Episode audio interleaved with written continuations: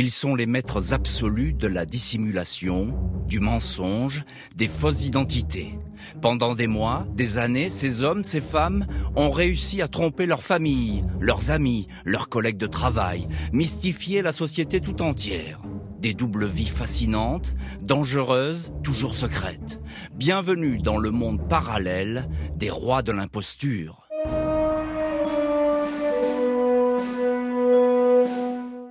Je suis Jean-Alphonse Richard, vous écoutez Les Imposteurs. Dans ce podcast, je vais vous raconter des vies invraisemblables, des personnages qui sont devenus des virtuoses du mensonge, au point parfois de ne plus savoir qui ils étaient vraiment. Simples affabulateurs, criminels ou escrocs, ils ont passé leur temps à travestir la réalité, à devenir un autre qui serait enfin respecté, reconnu et admiré, une soif de reconnaissance effrénée qui mène toujours à l'imposture.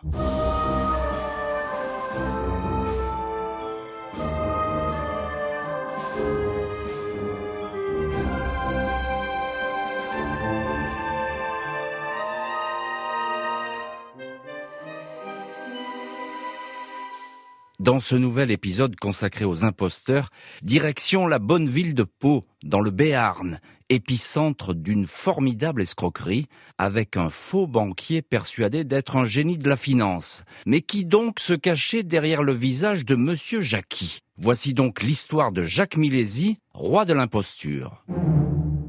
Ce 29 octobre 1992, dans la matinée, un petit homme aux cheveux grisonnants, costume et cravate, attend, un imperméable clair soigneusement plié sur le dossier d'une chaise, attend patiemment les policiers dans un appartement de Pau.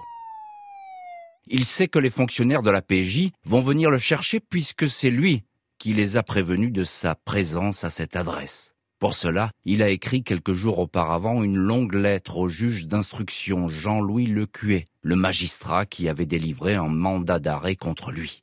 Jacques Milési, 49 ans, retient sa respiration avant que les policiers ne frappent à sa porte. Il sait ce qu'il attend, très probablement la prison, et cette perspective lui donne le vertige.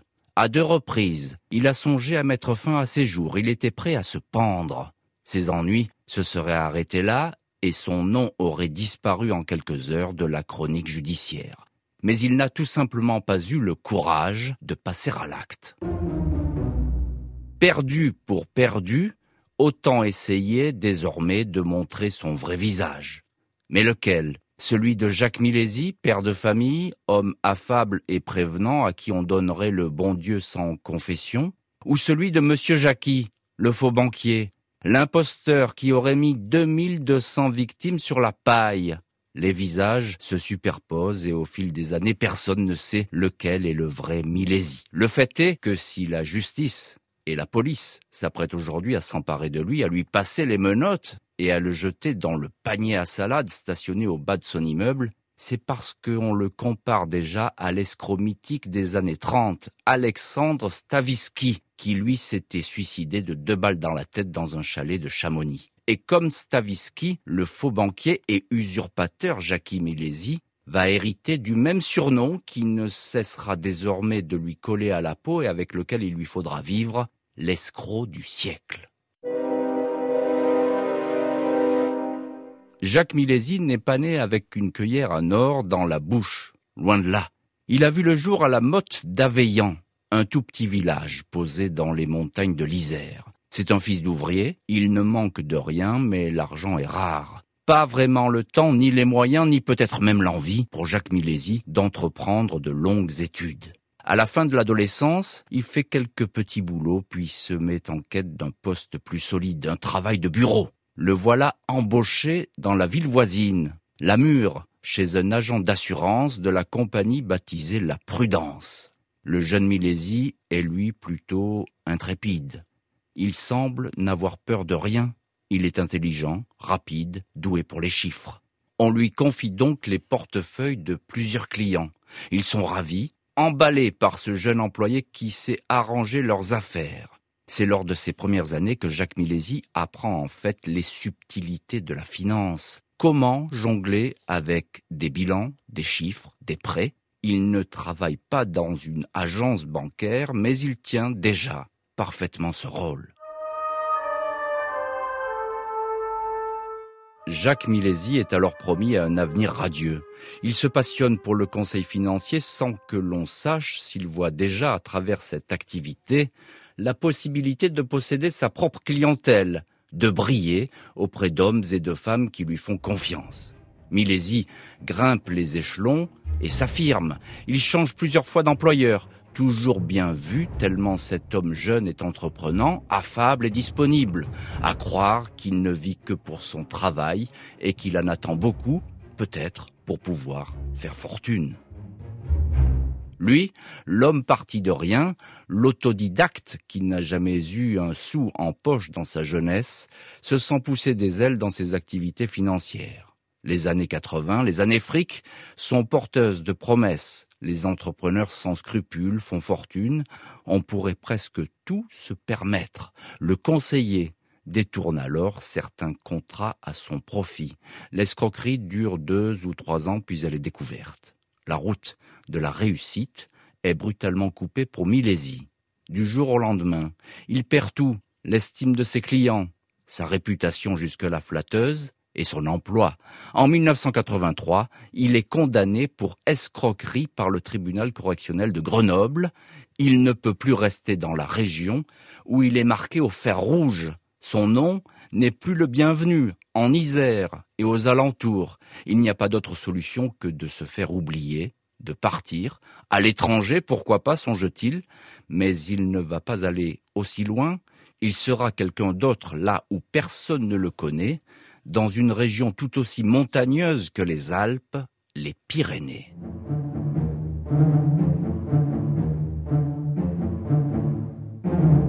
Jacques Milesi s'installe à Pau, dans le Béarn. Le coin ne lui est pas totalement étranger. Dans sa jeunesse, il a passé quelques jours de vacances dans la région. Il a ici la ferme intention de renouer avec la réussite et de gagner de l'argent avec ses activités financières pas question de refaire les erreurs de Grenoble qui lui ont coûté sa réputation. Ici, Milesi est un homme neuf, personne ne le connaît, et il lui est facile de s'inventer une activité respectable et bien rémunérée. L'homme s'installe donc dans un immeuble moderne, au numéro 17 de l'avenue du Béarn. Rien de ronflant ni de spectaculaire, et c'est tant mieux. C'est comme cela aussi qu'il va attirer la confiance, des locaux modestes, une silhouette passe-partout, un sourire affable et toujours être disponible au téléphone pour répondre à toutes les sollicitations. Chaque client doit devenir son ami. Milesi, l'imposteur, se présente comme conseiller financier, un banquier qui a de l'expérience et s'est mis à son propre compte après avoir fréquenté de grandes institutions. Milesi ne sera jamais un banal escroc. Il connaît effectivement par cœur les rouages des mécanismes de prêt, leurs faiblesses, et a appris depuis longtemps à ne pas se faire repérer du fisc. Le faux banquier Jacques Milesi propose des placements quasi miraculeux, du jamais vu. Des produits qui peuvent rapporter jusqu'à 30, voire 50% d'intérêt par an. Lors de ces années grenobloises, il s'est déjà fait tout un réseau de contacts et de clients potentiels. Il va en profiter pour lancer une entreprise qui va bientôt être florissante.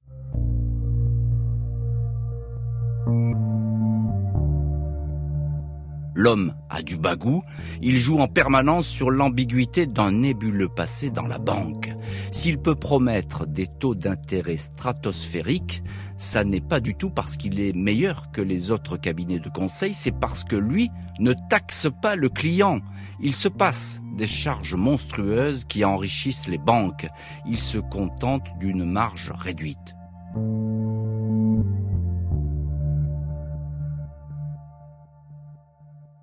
Jacques Milesi, appelez-moi Jackie, concède-t-il souvent à ses interlocuteurs, arrive le plus souvent à convaincre les plus réticents. Il est difficile de lui résister. D'autant plus que monsieur Jackie ne force pas la main.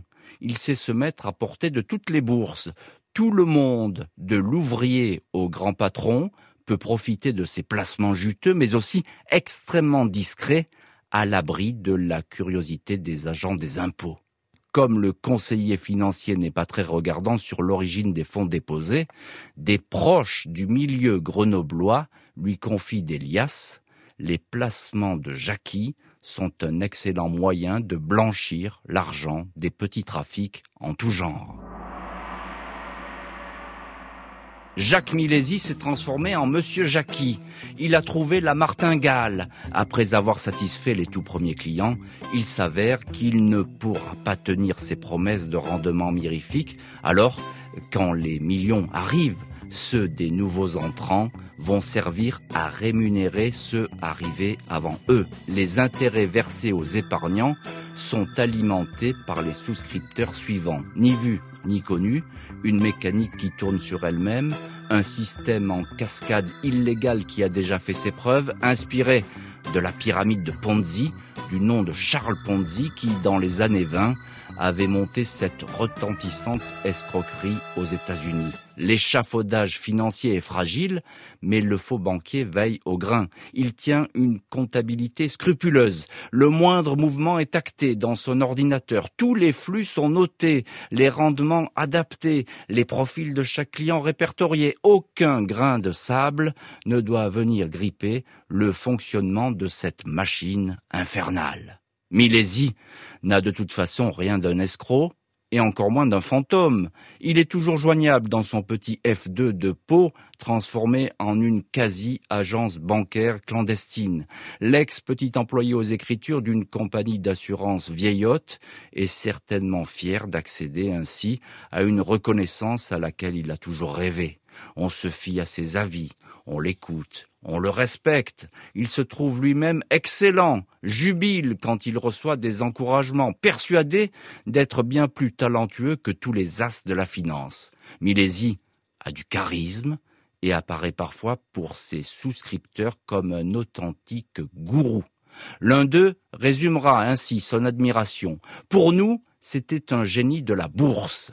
Jacques Milési est le plus arrangeant des conseillers financiers. Il est toujours là, il n'hésite pas à rencontrer ses clients, à déjeuner ou à dîner avec eux si le besoin s'en fait sentir. Il est très souvent en voyage dans la France entière, vantant en petit comité ses rendements miracles et en profitant aussi pour conduire ses doubles vies. Si Jackie Milesi n'est pas le banquier scrupuleux que ses clients croient, il n'est pas non plus l'époux idéal que ses voisins connaissent. Milési a connu sa femme en arrivant dans la région. Avec elle, il a eu deux enfants puis il a divorcé. Il continue pourtant à la voir de temps à autre. Les apparences sont sauves, celles d'un couple discret, installé dans une belle villa avec piscine et vue sur la chaîne des Pyrénées, à Sauvagnon, près de Pau. Un mari qui n'attire jamais l'attention, portant des costumes chics mais jamais voyants, roulant dans une berline allemande rassurante de bon père de famille. Milési mène en fait une vie sentimentale des plus dissolues. Il a une maîtresse à Pau qui l'emmène souvent au restaurant. Il en a une autre à Lyon où il dispose d'une clientèle aisée et une troisième au Lila près de Paris à qui il rend visite une fois par semaine. Toutes ces femmes s'ignorent, ravies de retrouver un amant qui a un train de vie confortable et du cash dans ses poches. En amour comme en affaires, Milési, l'imposteur, a compartimenté son existence. En cette fin des années 80, il paraît être parvenu au but qu'il s'était fixé, être le meilleur. Un de ses proches dira au journal Sud-Ouest, il croyait à ses histoires, à son système et se trouvait très bon. En fait, c'était un homme extrêmement fragile, presque mythomane, qui dépendait du regard des autres. Le système Milési tourne à plein régime. Le financier se sent pousser des ailes, bien décidé à faire prospérer encore davantage une entreprise qui marche déjà très bien. S'il veut que l'échafaudage tienne, il faut encore plus d'argent et donc plus de souscripteurs, de l'argent frais reversé aux anciens membres. Monsieur Jackie a mis en place un large réseau de rabatteurs, des apporteurs de clients qui figurent dans ses dossiers et ses livres de compte. Il y a là, entre autres, deux notaires de Lyon, un restaurateur à la retraite du lac d'Annecy, et même le receveur de la poste de Falampin dans le Nord. Par lui ont transité en une seule année près de 6 millions d'euros de discrets mandats adressés aux clients du cabinet Milési à Pau. Le receveur a semble-t-il fermé les yeux sur ce flux financier exceptionnel et encore plus curieux, la direction de la Poste n'a jamais émis le moindre doute ou soupçon.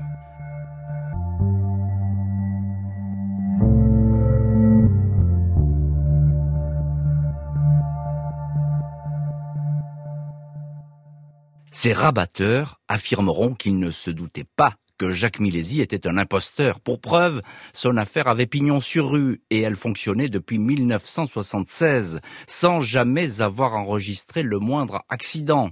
En outre, ils connaissaient tous le profil de cet homme, ou tout au moins celui qu'il avait bien voulu leur présenter, un banquier privé qui avait été initié, disait-il, par un vieux renard de la bourse aux us et coutumes de toutes les places financières. L'un de ces rabatteurs, un ancien administrateur de biens, tombera des nues quand le financier sera démasqué. C'était un privilège de connaître M. Milési et de le faire connaître, dira-t-il. Un autre, un ancien mineur de fonds et coiffeur à la retraite, habitant Alès, confirmera. Pour moi, c'était fabuleux de l'avoir connu et il était normal que j'en parle à un ami. En ce début des années 90, le vent tourne pour Jacques Milési jusqu'ici invisible aux yeux de l'administration fiscale, celle-ci commence à être intriguée par certains transferts d'argent. C'est un banquier, un vrai, qui ignore tout de Milésie, qui a prévenu le fisc, surpris par le versement de grosses sommes inexpliquées sur le compte de l'un de ses clients. Les inspecteurs prennent vite la mesure de la situation, le contribuable Jacques Milési paye bien ses impôts et a un train de vie très confortable. Il s'est constitué un joli patrimoine immobilier.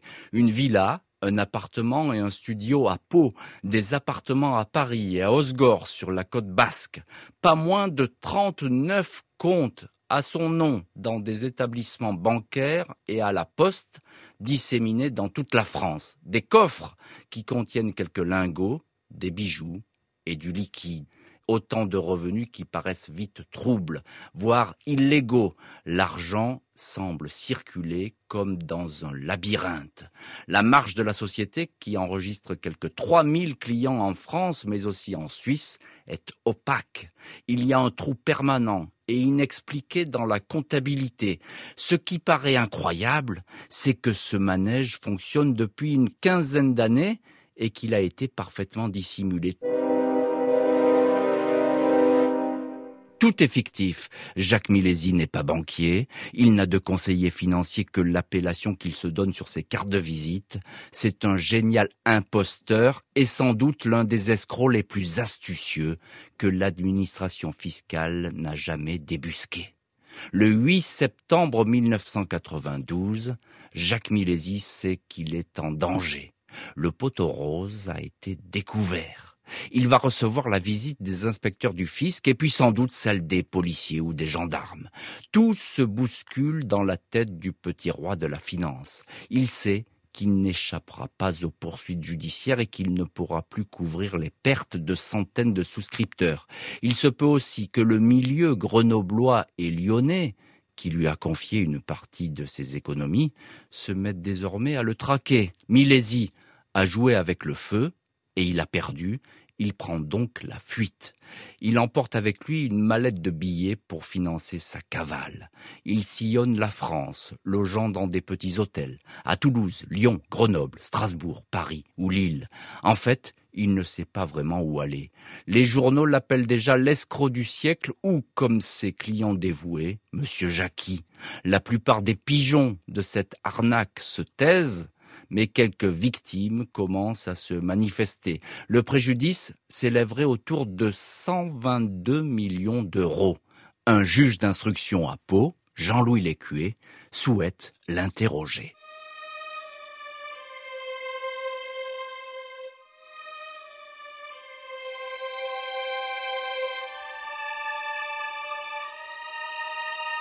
L'imposteur Jacques Milési se terre jusqu'à ce qu'il apprenne en lisant le journal que l'enquête se resserre. Son ex-femme et deux des trois maîtresses qu'il fréquentait assidûment dorment en prison.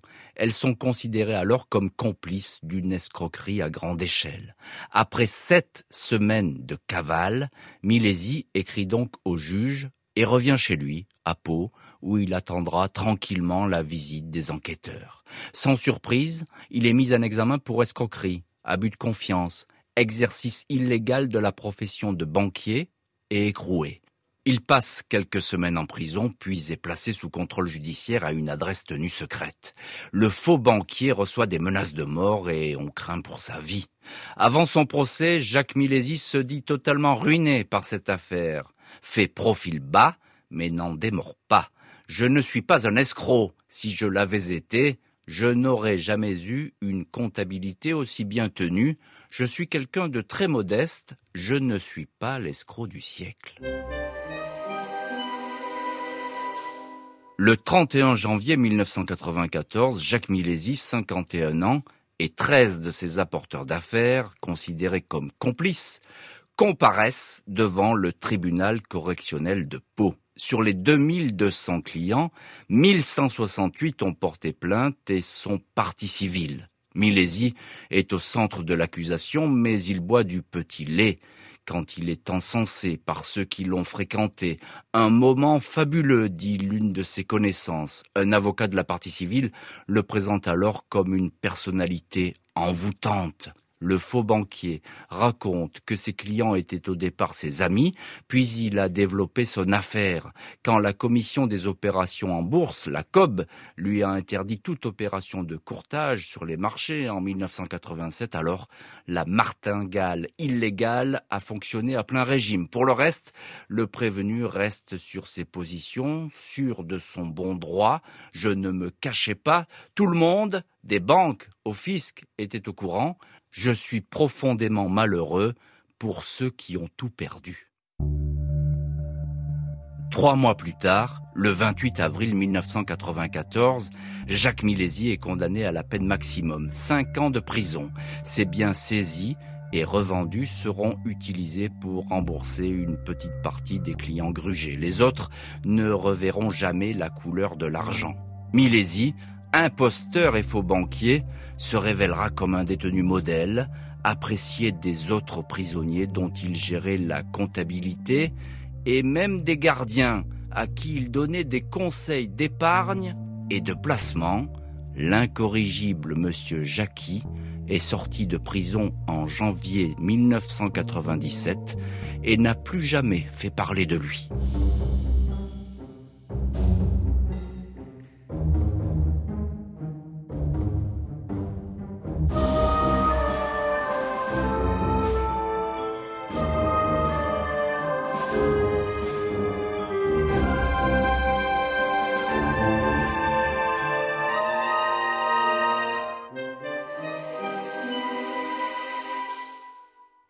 D'écouter un épisode des Imposteurs, un podcast réunissant une collection de portraits des maîtres absolus de l'imposture.